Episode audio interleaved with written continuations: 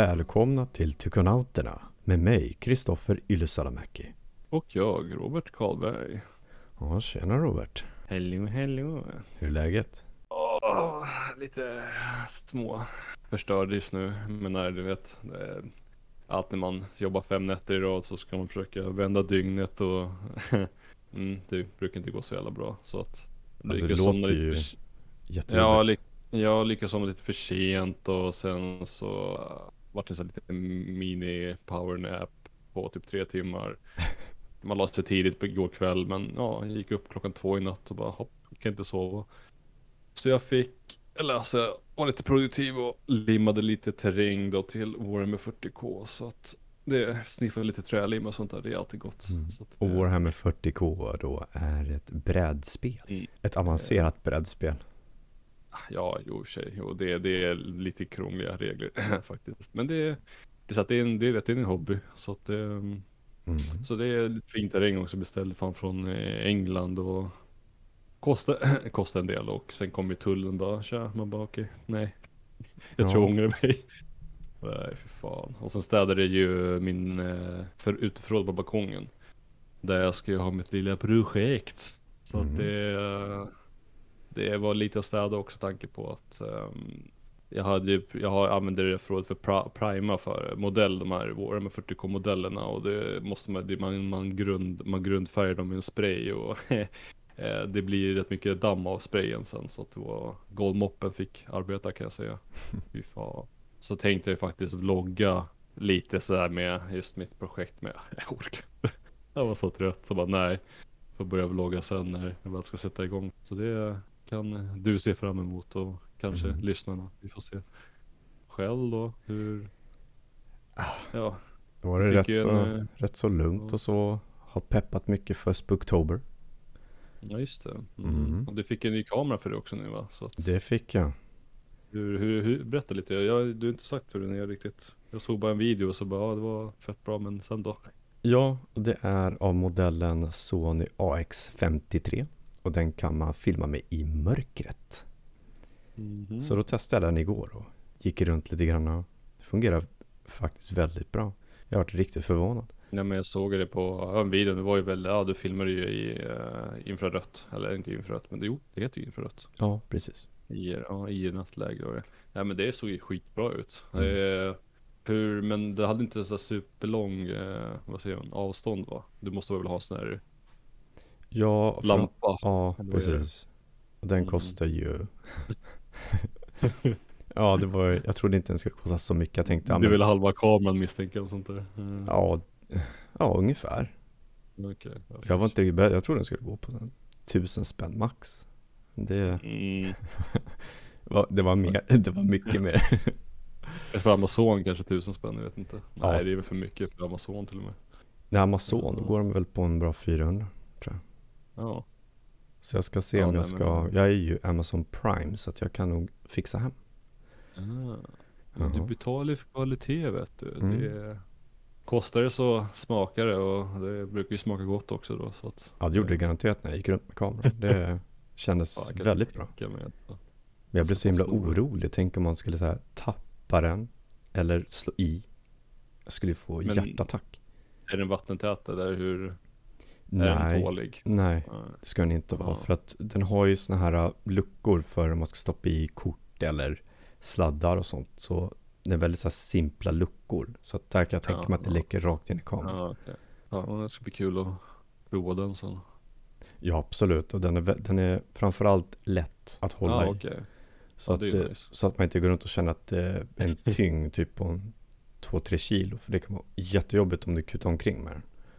En sån där eh, bälte med sån här mekanisk arm typ eller sån här hållare så. Ja, just det. Ja, Jag kollade in lite grann om man kunde göra någon form av, eh, vad ska man säga, en bur till den. Så man kan ha handtag. Så man kan Ja, hålla den lite annorlunda. ja okej. Fast måste jag ju hålla den så att jag, vad ska man säga? Som en vanlig hand, handcam. Typ. Ja. och det kan jag tänka mig att det inte är så ergonomiskt att ha. Om man skulle filma, vi säger, i sex timmar på ett ställe. Det är väl det som är nästa etapp. Ja just det, jag hittade ju, jag hittade ju sån här, jag tror jag ska, jag visar det men jag tror jag ska beställa de där mikrofon, vad, alltså vad heter det, mikrofoner som Som man på intervjuer typ. De har ju Ja. sån här sänd, två, en sändare och en receiver typ. Jag tror att de heter myggor. Är det myggor? Okej. Ja. Ja. Nej för jag fattar inte vad de heter. Mikrofoner men det är ju, det är speciella ju. Mm. Så att det, ja de verkar skitnice. Så det behövs ju också. ja. Så får, eh, så blir det mindre ljudpollution och sånt där. Jo men precis, för att eh, ljudupptagningen på en kamera är ju Mhm. lite sådär om jag ska vara Du ärlig. måste ju ha en sån här muff och sånt där. Så, att, ja, det är speciella mikrofoner man måste fästa då och sånt. Ja, precis. Så att ja, och de är inte heller så billiga tror jag. Nej. Jag tror mer Så på myggor om man tänker för framtiden Ja. också. Jag ser det trådlöst också så det är nice. Ja, det det ska är vara, jag kollar ju på massa YouTube-klipp och sånt där och det är väldigt bra range på, eller avstånd på dem så att det är ju Jag tror ju minst, alltså var ju minst 10 meter ifrån så kunde, mot, ja, mot, eh, mellan sändaren och mottagaren så att Det, är var riktigt skitbra. bra. Så vet jag hur det är dock om man ska, om man ska, när man är byggnader och sånt här, du vet så här, det var ju, han var ju ute typ på gatan så att det, det får man väl prova sen. Alltså, Det är mycket, typ mycket wifi. test och kolla Mm. vad saker och ting pallar. Men vi hade väl en plan nu, jag vet inte om vi ska avslöja än, men vart vi ska göra vår första. Jag tror att vi sa det i ett avsnitt. Sa vi? Ja just det kanske vi, ja, just det, ja, herregud. Österbybruk. Ja exakt, men du vet åldern börjar komma Ja. ikapp vet du. Demensen börjar redan. Ja. Ja, Det är för jävligt det där. Man tror att man kommer vara ung för evigt. Ja, det är väl som de säger, så ung som man känner men. Ja. Jag känner mig rätt så Vad gör man då om man känner sig typ så här 50 bast när man inte ens är 50 år? Det är- Alltså, så- Det ska vi ändra på Robert. Mm. Det ska vi ändra på. Du ska känna dig ung och kry. Ja men du måste ju utmana spökena lite. Ja. Då kanske jag blir ung i kry. Det tror jag. Ja. Jag Så, kommer filma dig när du blir rädd. Nej, kommer aldrig hända. Kommer aldrig se mig rädd. Jo då. Och så hoppar jag till, då är det bara någonting annat som typ, du vet så här, eh, något annat som skrämde mig. Så det har ingenting med spöken. Nej, det- Är det sant? Är det någonting jag kommer reagera på? Det är om, jag har ju sett det, om det är på Spökjakt Sverige på en av deras videos där de mötte en fladdermus. Jag tycker, ja okej, så bara swisha förbi eller? Ja, då hade Ja. jag garanterat legat på marken, rak lång. Men det är så här, ja men eh, IRL jump scare. Det, Ja. det är sånt där, det, det är ju det är helt okej för man blir inte rädd. Alltså jag ser inte att jump scares, det är ingenting man blir rädd av. För det är mer en sån naturlig reaktion och Ja. det, har ingenting med, med rädsla att göra tror jag. Eller jag, jag, jag tycker inte det. Nej, precis. Så att det är ju Det är som är så billigt med alla skräckfilmer som håller på med sånt där. Bara, men snälla, det är ingen skräck, det är bara massa hopp. Ja. Ja, men precis. Det, det är den här reflexen som kommer att, så, oh herregud, nu Ja. kommer ett rovdjur ungefär. Mm, Supertråkigt. mm. Ja, vad Ja. sa du? Spooktober? Ja, just det. Och nu är ju äntligen Spooktober här i full, full fart. Mhm. Och jag undrar om ni lyssnar har laddat upp med lite godis och värmeljus, skräckfilmer och kanske lite pynt. För jag har ju sett på um, Instagram några få som har börjat dekorera och så. Och då myser jag när jag ser sånt där på Instagram. Det är så, jag blir som en katt på en varm laptop. Tänker eh, du firar ju fan jul första december typ. Jajamän. Första december, då är jag ute med tomtemössan och allt. Ja, mu- musik, ja, jag fattar inte. En Christmas Nej. elf. ja, ja, verkligen. Oh, shit. Du dricker säkert så här julmust redan i typ, eh, vad blir det nu, ja, oktober säkert. Ja, hade jag kunnat dricka det så hade jag gjort det. Garanterat. Ja just det, just det. För jag, jag tål ju inte gluten och Mm. laktos, mjölk, ägg. Ja, lite lyx faktiskt. Så att jag är multi-intolerant mot ge- Födan. gener bara, big, go vegan. Äh. Ja men det är ju så. Alltså verkligen, kroppen styr helt vad jag, vad jag äter. Och tydligen så är det så att det som jag äter är tydligen jättehälsosamt. Och jag tänker så här, jaha, men det är inte Om så här superkul. Ja, korv och sånt där har jag dragit ner på, så det känns ju lite sådär faktiskt. Men eh, ja, och Mm. vad jag hade tänkt mig då under Spooktober så jag ska jag bestämt mig för att se på Jason 1-3 och Nightmare on Elm Street och kanske klämma in The Conjuring. Det är vad jag kände för att kolla på under Spooktober och så. Men du måste se alla Jason, det är ju åtta filmer va? Eller Ja, det händer inte. Ja. Det, det bästa jag såg, jag, jag sträckkollade alla på två, inom två dagar tror jag. Det var Man märkte kvaliteten bara försvann helt plötsligt. Första är jättebra, sen så bara blä. Ja, Alltså, det blir bara lite mer humor. Precis. Eh, Ja, men det, M Street var ju typ tusen år sedan och kanske också borde se Ja, faktiskt. det är riktigt bra. Nej, jag, jag funderar på, det är alltid såhär, jag vill se Alien igen och sen, ja, men du vill Alien, Predator, ska nog se, ja, du är Predator 1 och kanske 2, alltså 2 är bra men ett, inget slår ju ettan. Och sen eh, Alien vs Predator var helt okej. Om man bara stänger av hjärnan. Ja. Mm. Nej, ja, ja, Pandorums heter det tror jag, ja den ska jag också se, det var länge sedan. Vad mer finns det? Hur mycket som helst. Gremlins. Ja, Ja, det, den kör vi jul. Ja, ja jo, det blivit, jo just det ja, det har blivit lite mer jultradition på den va, har Ja. för mig. Ja. Vad mer finns det för filmer? Nej jag vet inte. Ja, de filmerna kan vi ta upp kanske i något annat avsnitt framöver. Så kan vi prata jättemycket om spökfilmer och allt möjligt. Mhm. Men jag undrar om det finns någon lyssnare ute som inte firar varken Halloween eller Spooktober. Så skicka gärna ett meddelande varför ni inte gör det. Om ni kanske tycker att allting är bara en, ett jippo. Eller vad ni nu tycker. Eller om ni har någon dålig upplevelse som ni har varit med om som kanske har gjort att ni inte firar. Det skulle vara intressant att höra. Jag firar ju inte halloween och, och, och Spooktober faktiskt. Alltså, Alltså jo. fira fira, alltså jag kollar på filmen, det är inte så här, jag, vi, eller jag, jag pyntar inte och sånt där. Det är, jag har aldrig gjort. Det är som med jul också, jag hatar att pynta. Det är så här, eh, jag vet inte. Ja. Jag känner Ja. bara för att skicka en, en drone strike på dig just nu. Nej, jag skojar. En eh, sån här, eh, vad heter det? Backhand släp. bara Ja, verkligen. Nej. Så. Men jag förstår varför du inte vill så vis. Men det känns som att jag vill skicka en helikopter som plockar upp dig och släpper av dig här så får du fira halloween med oss. Vi, Ja, vi pyntar ju lite grann och Ja, men jag, jag har fått bild att du är lite sån här extremist med det där så att jag vet inte, det kanske blir du kanske blir en sån här halloween fundamental. Ja Joina, gå med Tottes eh, halloween-kyrka och Ja Börja be till någon konstig gud och Ja. Så kommer offringarna med Ja, eget blod och jag vet inte Ja, Man vet aldrig. Man vet aldrig vad Ja. man sysslar med. ja Få för ett finger och sånt där, ja jag vet inte Men det är ju extra mysigt med alla de här färgrika bladen som ligger på marken och det är mörkt, det är regnigt, man kan titta på film och Ja se folk jo. som cyklar i regnet. Ja det är bra, det är bästa som finns alltså När man, Ja man är hemma så ser man hur alla går runt där och hur obekväma de är och hur blöta de blir för att de har på, de inte tänker på att det ska regna Jag är likadan och jag kan gå ut men jag gillar att det regnar Det första sekunden är det lite obekvämt men sen är det så här, men fan det är bara regn, det är bara vatten Ja men det är ganska kul att gå i regn. Jag, jag känner att det, det är mysigt. ja. Uppfriskande på ett sätt. Jag såg ju filmen Paranormal Activity också.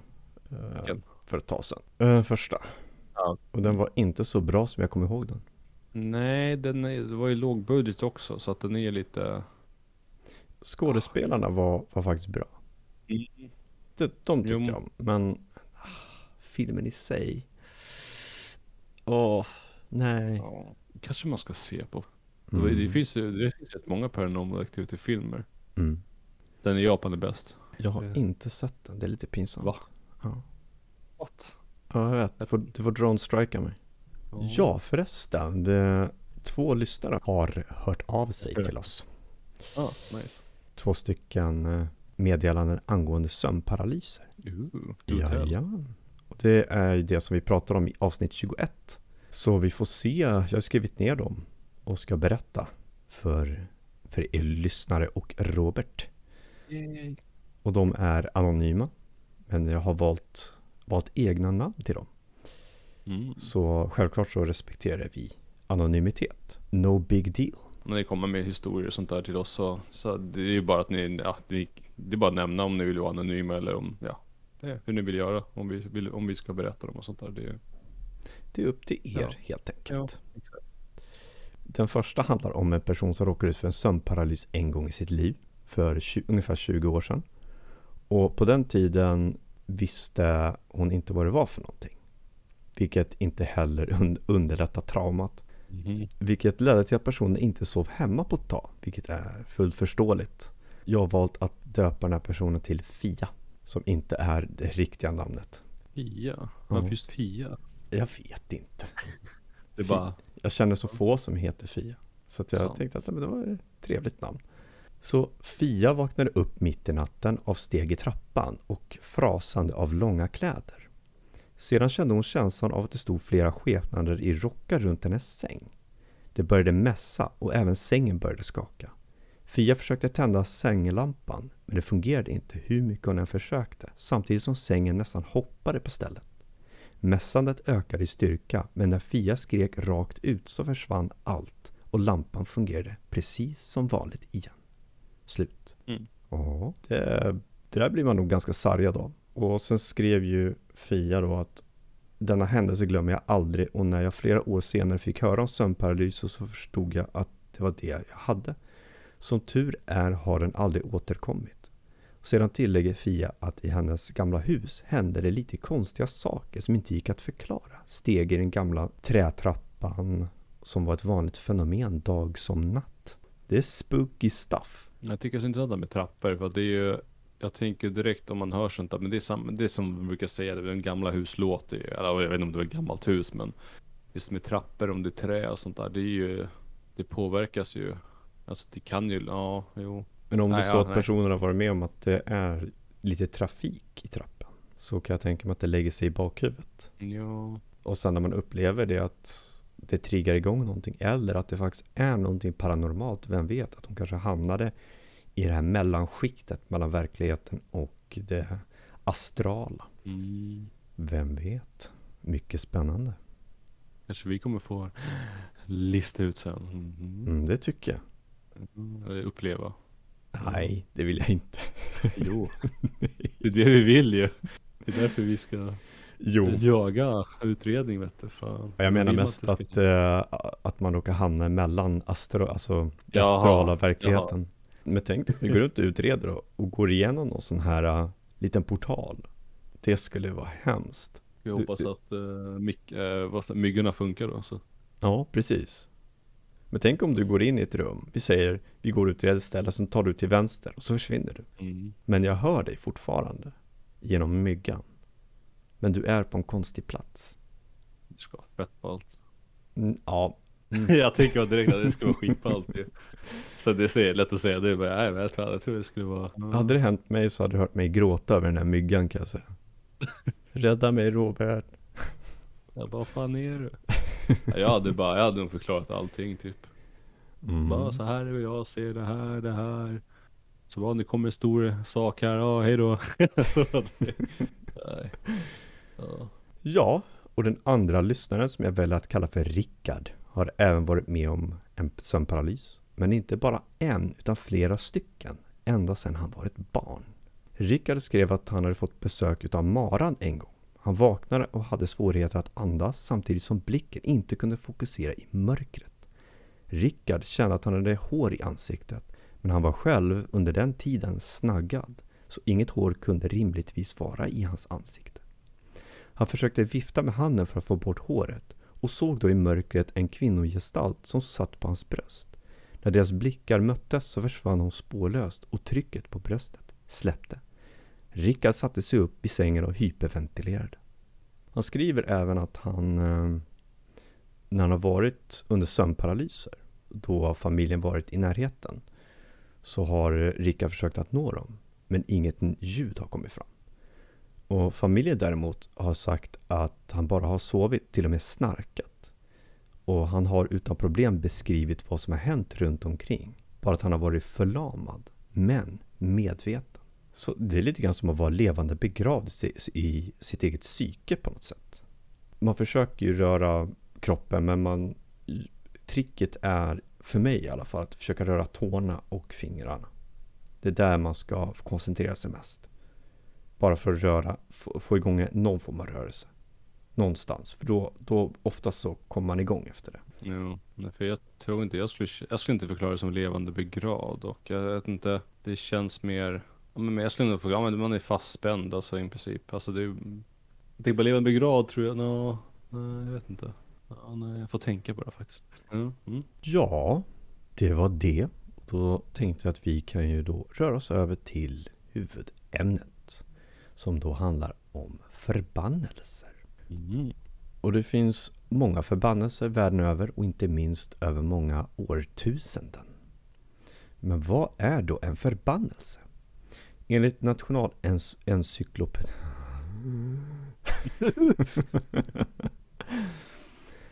Enligt Nationalencyklopedi så skriver det Formel varmed nedkallas olycka över någon eller något. Som jag tolkar det som så är det en sorts magisk fälla eller attack. En person som skapat förbannelsen behöver alltså inte slå någon fysiskt. Eftersom förbannelsen i sig måste skapas av någon som kan konsten. Det är så jag tolkar det. Ja, jag tänker men det är väl jag har tolkat att man har mest tillräckligt, om man har tillräckligt med vrede och du vet, vrede, ilska, allt det här som så, ja men du säger jag hoppas att ja, någonting händer dig och sånt där. Ja, bara där kan det skapas en förbannelse. Så jag tror inte... Visst ska ja. man bli sur på någon och önska något sånt, men att kunna manifestera det. Då måste ja, men jag tror ändå kan manifesteras. Ja, ja, men, ja mm.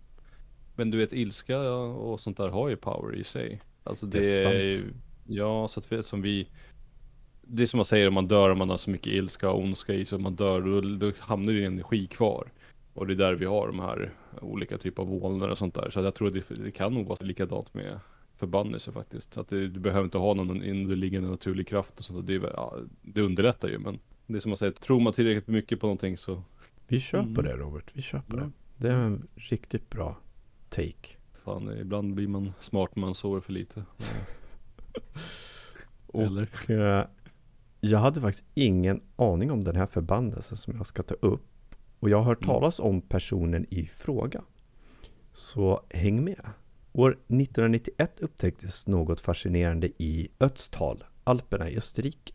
Fyndet gjordes av två stycken tyska vandrare som hade sett något brunt i snön och gick närmare för att utreda det hela. Det visade sig vara en nedfrusen mänsklig kropp men inte vilken som helst, utan den äldsta mumien i världen som vi idag kallar för Ötzi. Denna ismumie var 1,6 meter lång, vägde runt 50 kilo, var cirka 45 år gammal när han levde och daterades så långt bak som till den neolitiska tidsåldern. Och det är ungefär 3350 till 3100 f.Kr. Och enligt eh, Nationalencyklopedin så var neolitiska tidsåldern då man gick från fångst och samlarekonomi till åkerbruk och boskapsskötsel. Och i och med det så ökade antalet människor i vissa områden då och bildade stammar. Och det ledde till en ökning av eh, teknologi men även aggression och erövring. Typ att vad gör du här och jagar på våra marker och försvinn och så kan det bli stamkrig. Eh, lite som länder idag fast lite mer komplext. I Ötzis grav av is hittade man bland annat en poncho, björnskinn med två läderspännen, mantel av vävt gräs, höftskynke, leggings, troligtvis av läder, bälte. Man hittade även en kopparyxa med trähandtag och en kniv gjord av flinta och handtag av trä. Och det är väldigt avancerat för att eh, vara en, en man i 45-årsåldern i den tidsåldern. Och då tänker jag att han kan vara väldigt inflytelserik för att få tag på just den här sortens avancerad utrustning. Enligt forskare så hade han gått ett våldsamt öde till mötes då man hittade skallskador och en pil i kroppen på Etsy. Så vad var det som egentligen hände honom? Att han blev dödad är fastställt, men varför? Fel ställe vid fel tidpunkt? Var han hotfull? Ehm, kan han ha haft kontakt med den spirituella världen kanske? För det vilar nämligen en förbannelse över honom, likt Tutankhamon, den egyptiska faraonen från 1339 f.Kr. Och triggervarning då till alla er som eh, kanske är lite känsliga för dödsfall och sånt. Om det är så att ni kanske har en dålig tid i ert liv kanske, eller något sånt. Så jag kommer dra upp många som har eh, dött på grund av att de har hittat Ötzi. Och när man flyttade på kroppen eh, så var den första att vidröra ismumien en 64-årig rättspatolog som hette Rainer Henn. och var även den personen som förberedde förflyttningen av Ötzi till ett universitet. Och några år senare var han på väg till ett ställe för att hålla en föreläsning om Ötzi, men kom aldrig fram. Det visade sig att han hade dött i en bilolycka. Och den andra att drabbas av förbannelsen var 52-åriga Kurt Fritz. Han var sökledaren som tog teamet till platsen där Ötzi låg och dog bara kort efter Rein Hen av en oväntad lavin. Han arbetade med ett helt lag den dagen, men det var bara han som dog. Även kameramannen Reiner Hoels, som hade filmat förflyttningen av Ötzi, råkade ut för förbannelsen. Plötsligt upptäcktes det att han hade fått en hjärntumör och gick bort kort därefter. En av de mer kusliga dödsfallen handlar om Helmut Simon som försvann när han vandrade i Geiskarkogelbergen i Österrike. Åtta dagar senare hittar man honom död i en ström och skrämmande nog i liknande position när de hittade Ötzis mumifierade kropp. Det fastställde att han råkade ut för en storm och sedan fallit flera meter ner. Förbannelsens grepp fortsatte med 45-åriga Dieter Warnecke som ledde sökandet efter Simon som försvann i bergen. Några timmar efter begravningen av Simon så dog plötsligt Dieter i en hjärtinfarkt. Ytterligare ett dödsfall fortsatte kort därefter med 55-åriga forskaren Konrad Spindler. Den första att examinera Ötzis kropp. Han dog av komplikationer kring skleros, en ovanlig sjukdom som enligt Socialstyrelsen skriver på hemsidan och jag citerar Systemisk skleros är en ovanlig bindvävssjukdom som karaktäriseras av förändrat immunförsvar, försämrad blodcirkulation och ökad bindvävsproduktion i hud och inre organ. Framförallt i mag och tarmkanal, lungor, hjärta och njurar. Det är en autoimmun sjukdom, vilket innebär att kroppens immunförsvar felaktigt riktas mot de egna vävnaderna. Slutcitat. Enligt mysteriesareunsolved.com gjordes en intervju med Spindler där han rysligt nog sa följande och jag citerar från webbsidan. Jag tycker att det hela bara är skitsnack. Det är bara en mediahype. Nästa grej ni kommer att säga är att jag är nästa man på tur. Slutcitat. Och Spindler var också nästa person att dö i förbannelsens långa kedja. Den sista att dö var Tom Loy som var personen som fastställde att Ötzi dött på grund av våld och han dog på grund av en ärftlig sjukdom som upptäcktes efter att han undersökt Ötzi. Om ni vill våga er på att titta på Ötzi så finns han i Södra Tyrolmuseet av arkeologi i Bolzano, Italien. Det var nämligen en gränstvist mellan Österrike och Italien om vem som hade rättigheterna till Ötzi och Italien vann då den tvisten. Eh, jag har lagt länken i description för er som ja, vill se en del av kroppen då. Ja, och eh, en liten fun fact. Det är att eh, en av Amerikas mest kända skådespelare, Brad Pitt, har faktiskt Ötzi tatuerat på sin ena arm. Varför han har det? Ingen aning, men han har det. Och Why? Ötzi, ja, det undrar jag också över. Jag vet inte, det, om det är en vilande förbannelse över Ötzi så får man inte ha det på armen. Säkert förlorar vadslagning. Ja, det kan vara. Mycket möjligt. Och Ötzi har även han intatuerat Brad Pitt på sin arm. Nej, jag bara skojar. Men även Ötzi själv, han har ju Han hade ju 50 stycken tatueringar på kroppen. Oj, det måste varit många små eller? Ja, det måste vara linjer och sådana saker. Som Ja, exakt. Ja, det är sig. intressant. Ja. Vi Ja. båda har ju också tatueringar. Eller hur? Mm. Ja, Men jag har ju till exempel en eh, ganska stor korp intatuerad på ryggen. Så jag har Ja, bara det, en, ja. men en stor. ja just det, det kommer jag ihåg. ja. Mhm. Så Jag har ju, mm, jag har mitt stjärntecken och sen har jag en dödskalle av eh, en typisk sån här, men, eh, inte mohikan men, eh, men en urinvånare med så här fjädrar på, Just det. på pannan och sånt där. Så att med min pi, rökpipa och sånt där. Tycker den är rätt snygg. Eh, det var för att jag ville ha det för att representera Ja men mm, mina, vad blir det nu, vad var det, 22% av native från Amerika. Så att, så har jag min, min andra japansk, jag har japansk drake eh, och en hanjamask eh, och en kojfisk på höger armen. Och sen så den som jag minst nöjd, eller nöjd är nöjd, jag är nöjd där, men den som var lite så spontan det är min japanska tiger på smal, inte smalbenet, där bakom. Vaden. Vaden ja.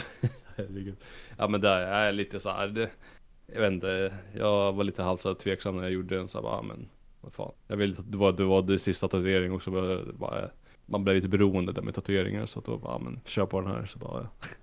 Man blir det, det är en konstig, konstig Mm, känsla. mm. Men Det gjorde riktigt ont att tatuera ryggen. Ja, jag jag har hört det är väl ryggen och sen är det väl revbenen som är det värsta. Mm. Sen kan det vara smalbent också för det är inget kött eller sånt där, det är ju bara ben typ. Så Så när man, vara, när man kom just till, eh, när man började nudda ryggraden och runt om där. Ja. Det var som att om ni värmer upp en, en sked och bara kör in den i, i, i, i köttet och gröper ur. Det är ungefär så det kändes. vibrerar inte typ så här någonting då? Eftersom det slår på benet? Eller på ryggkotan tänker jag. Alltså, Ja, det, gör, att- det gör för ont för att man ens tänker på det. det har lagt sig ganska högt upp på min lista. Över vad som gör mest ont, vad jag varit med om i livet i alla fall. Ja, det är en helt annan typ av smärta. Det är att gå går igenom samma område flera gånger för att skugga det. Så aj, aj, och det är bara mer ont och mer ont eftersom huden är, blir mördad i princip. Så att det är, ja fy fan. Ja. Så man börjar ju, man börjar jag fick ju sån här, um, eh, vad heter det? Man får som en sån här smärtfrossa. ja, just det. Ja, exakt. Man skakar. Ja, exakt. Det, är jätte, det blir jättekallt. Mm. Och man skakar för att, det, är- för att det är jättekallt men det gör så ont. Men ja, exakt. Min, eh, smärtfront. Och min tatuerare då eh, i Uppsala där. Hon gjorde ett jättebra jobb. Försökte låsa fast händerna under, på något sätt under kroppen. Bara för att inte skaka till. Och det var Jaha. ju, bara det var en utmaning. Mm. För att, eh, och sen svetten rann. För Ja, att- ja men för det att det gjorde så ja. mm. Jag höll på att svimma en gång när jag gjorde min Oj vilken var det? Jag tror det var min drake. Nej, det, ja, jag minns faktiskt inte. Men jag hade inte ätit någonting. Alltså det var det, man var så dum. Bara, ah, men jag, jag äter en macka och typ druckit typ ett glas vatten typ. Ska man tatuera sig typ i tre timmar. Ja, jag kan säga då, då var det inte så kul. Så bara shit jag håller på att svimma. Och jag käkade ju emellan där. Så fick även tatueraren ta en liten paus då. Ja. Hur lång tid tog det? Två sittningar tror jag. Ja, var det typ tre timmars eller fyra timmars eller? Ja, vad jag kommer ihåg så var det nog eh, typ max antal timmar man kan sitta. Så jag maxade. Oj. Och det varierar ju verkligen från tatuerare till tatuerare. Vissa Ja. kör ju åtta timmar och sånt där. Det man, jag vet inte men. Jag satt Ja. en bra stund om vi säger så. Så man var helt, helt mör. Ja, Men den där, om den är, den är lite halvstor, det är ett skugga. Ja, jag kan tänka mig kan ta Mm. lite över åtta timmar i alla fall. Det beror på ju, sen det beror på hur snabbt tatueringen är och sånt där. Hon var väldigt effektiv. Ja. Och just vid de här partierna där det gjorde mest ont, där var hon jätteeffektiv. Väldigt snabb och visste vad hon Ja. skulle göra. Så all Ja, kärlek bra till, till min tatuerare. Shoutout till um, Bunker 62 eh, i Uppsala. Eh, Vera heter hon som tatuerar mig då. Riktigt skicklig, jättetrevlig, snäll och väldigt empatisk och förstår direkt om det är någonting att man befinner sig i extrem smärta. Därför lät så fel, bara empatisk, bara ah, jo empati och sen så sitter man och torterar en människa. Ja det är lite rolig kombination det där. Ja. Men så det den första ja. ja. Ja, absolut. Den första och enda, så jag får se vad jag hittar på härnäst. Jag funderar på en text. Text, jo men det kan vara väldigt fint också. Mm. Faktiskt. Det är en sån här gammal, känna- Det är en gammal sån här vikinga, Ja okej. vikingagrej. Ska du köra runskrift också då?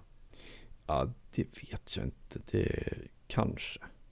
Får se. Och det gäller att det blir korrekt också. Ja, då måste jag ju kontakta någon som kan, som är expert på runskrift, som att det Ja. skriver något helt snett. Nej exakt. Så jag litar inte på min förmåga. Nej men det är väl i sådana fall museum och sånt där. De som, ja sådana här riktigt för sitter och googlar och sånt där. Ja det kan vara lite Mm, hallabaloo. precis. Men skulle du kunna tatuera in en naken 5000-årig man på din kropp? Jag tänker Först på... frågan är hur stor ska den vara? Andra, eh, ska jag betala för den? det, det, är, det är två viktiga frågor. Det är litet på första och sen så nej på andra. Då, då kan jag tänka mig att jag Kanske blir en liten tar på, på knogen. Alltså. Nej. Mitt på pannan bara, ah, nej, nej. Nej. Nej, fy fan. Ja, det var allt om Ötzi. Så vad har du för något trevligt att prata om när det kommer till förbannelser, Robert? Har de flesta hört den här? Jag vet inte. Men det, det handlar om en speciell diamant i alla fall. Som folk säger vilar en förbannelse över. Och genom många, genom alla ja, de här åren då så har ja, diamanterna blivit beskylld för olyckor och dödsfall och sånt där. Så att det, mm, just den här specifika diamanten är ju daterad till över bara en miljard år gammal. Och innan jag ska börja dock är lite diamantfakta. Mm -hmm. Nej men en diamant är ju i princip en kolbit då som eh, under en väldigt lång tid har utsatts för högt tryck och hög värme djupt nere i jordens yta. Och den här processen kan ju ta miljoner, till och med miljarder år in, och innan då kolbiten blir en diamant.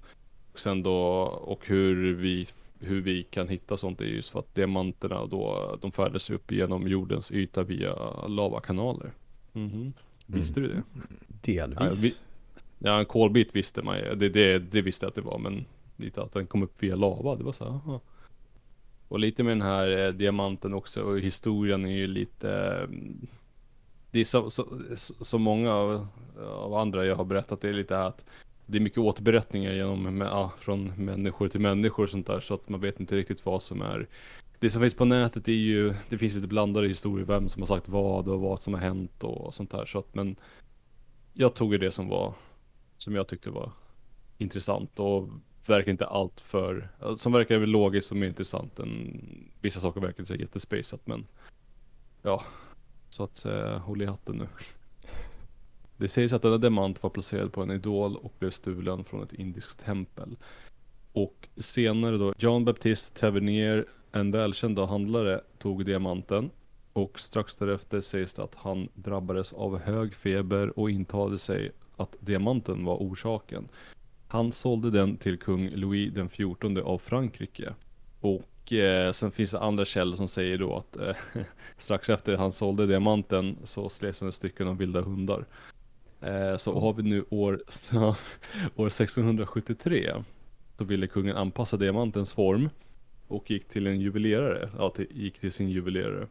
Och sen några år senare blev diamanten färdig då med ett guldhalsband.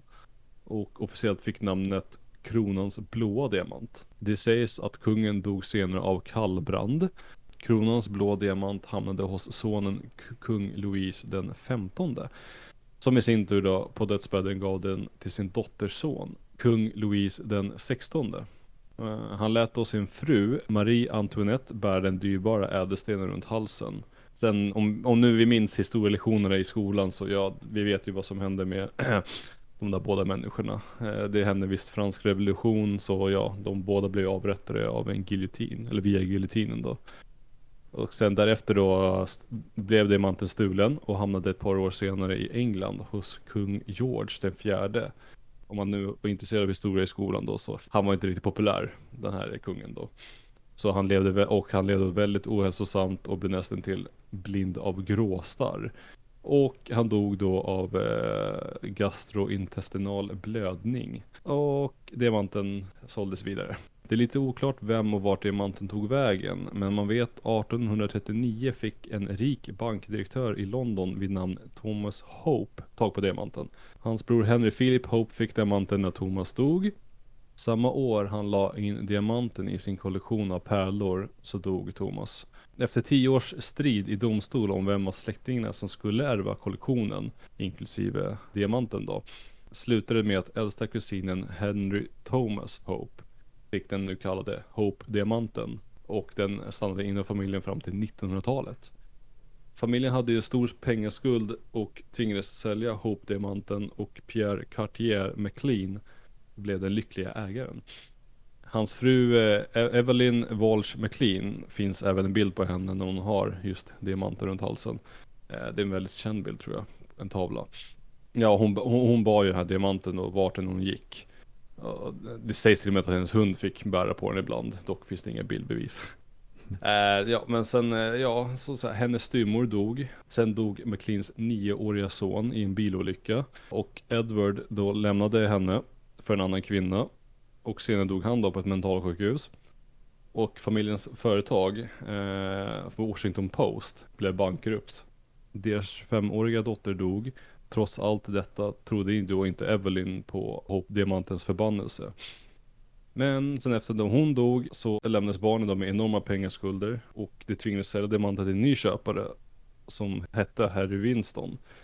Familjen varnade honom om förbannelsen, men det fall på döva öron. Sen Harry Winston la fram Hope-diamanten på utställningar under tio års tid och senare donerade den till Smithsonian Institute National Museum of Natural History. Där den än finns idag. Så att det vill man se på Hope-diamanten så bara dra till USA då till institutet då så. Ja. Då säger jag nej. Jo, kom igen. Nej, det fanns, alltså det, det var så, det fanns så mycket mer och hitta med dödsfall men det var, det var verkligen allting så bara nej men det här och det, det var, jag vet inte. Den här var lite svår faktiskt att hitta just mm. eh, bra information och sånt där. Det, jag vet inte, det, ja, tror du på förbannelse då? Och sen, jag vet inte, du, vad, vad vet du om Hope-diamanten?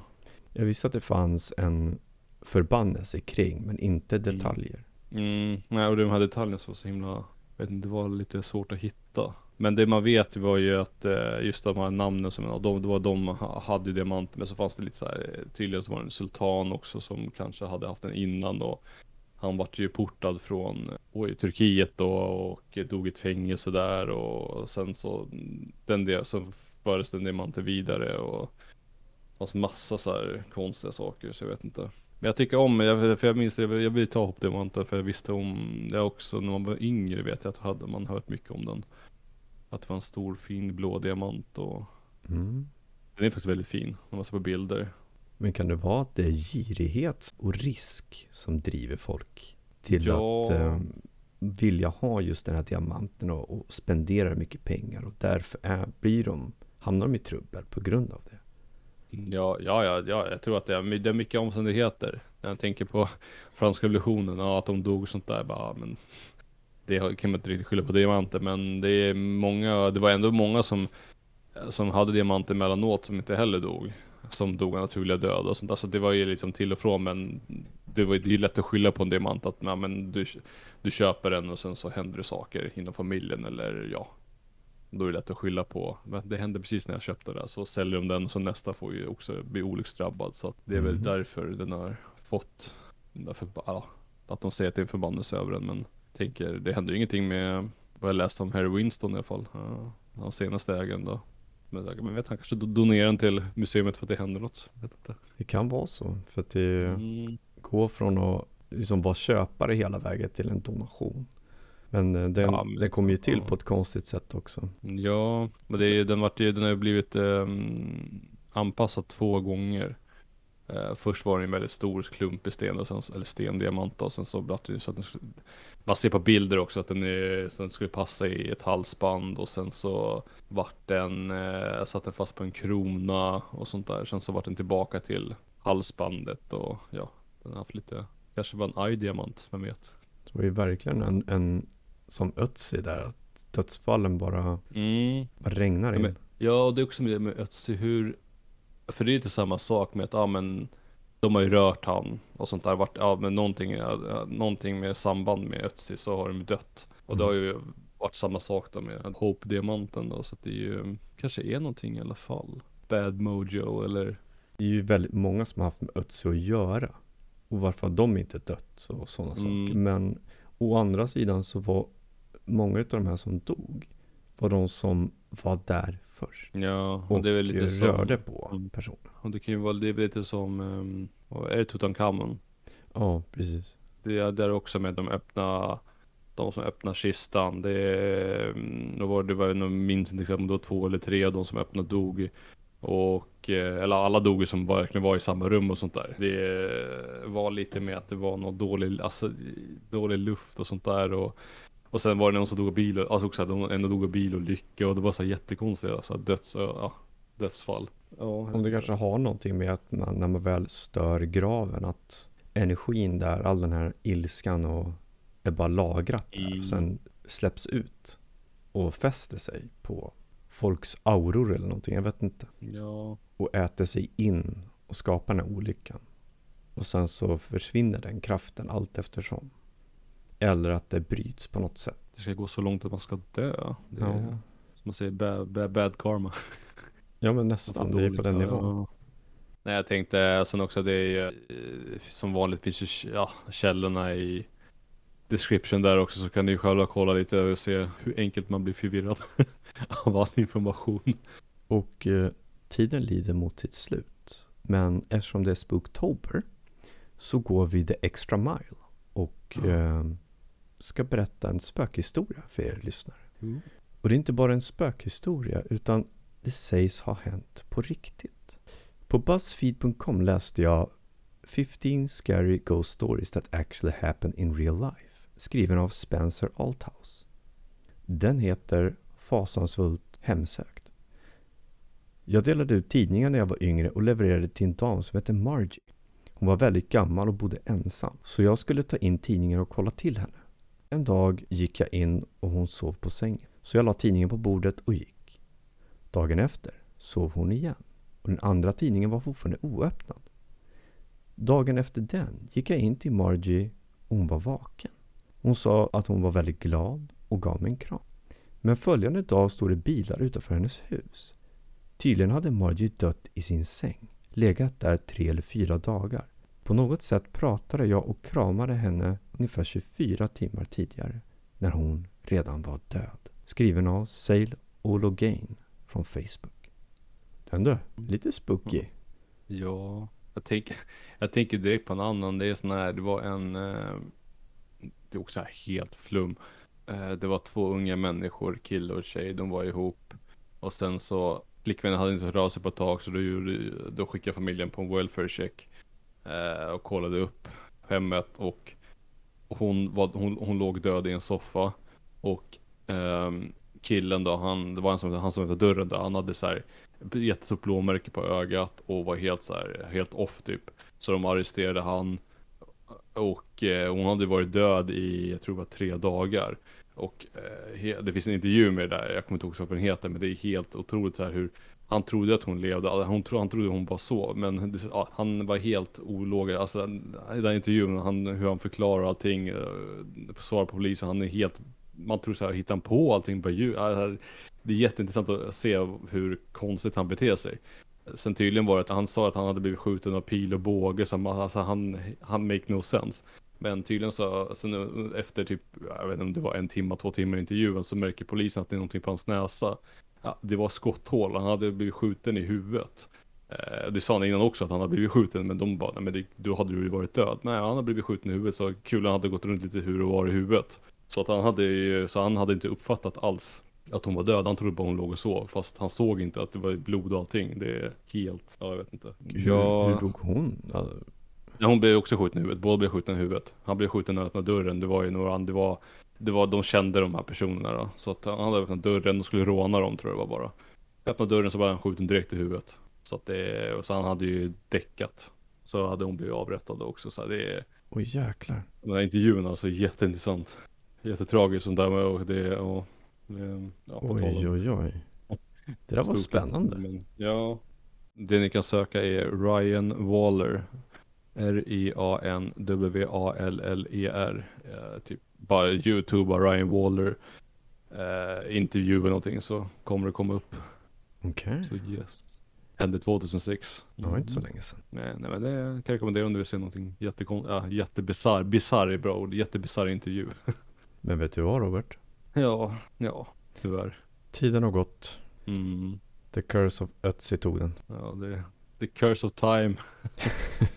God damn it. Ja, nej. Tack för att ni har lyssnat.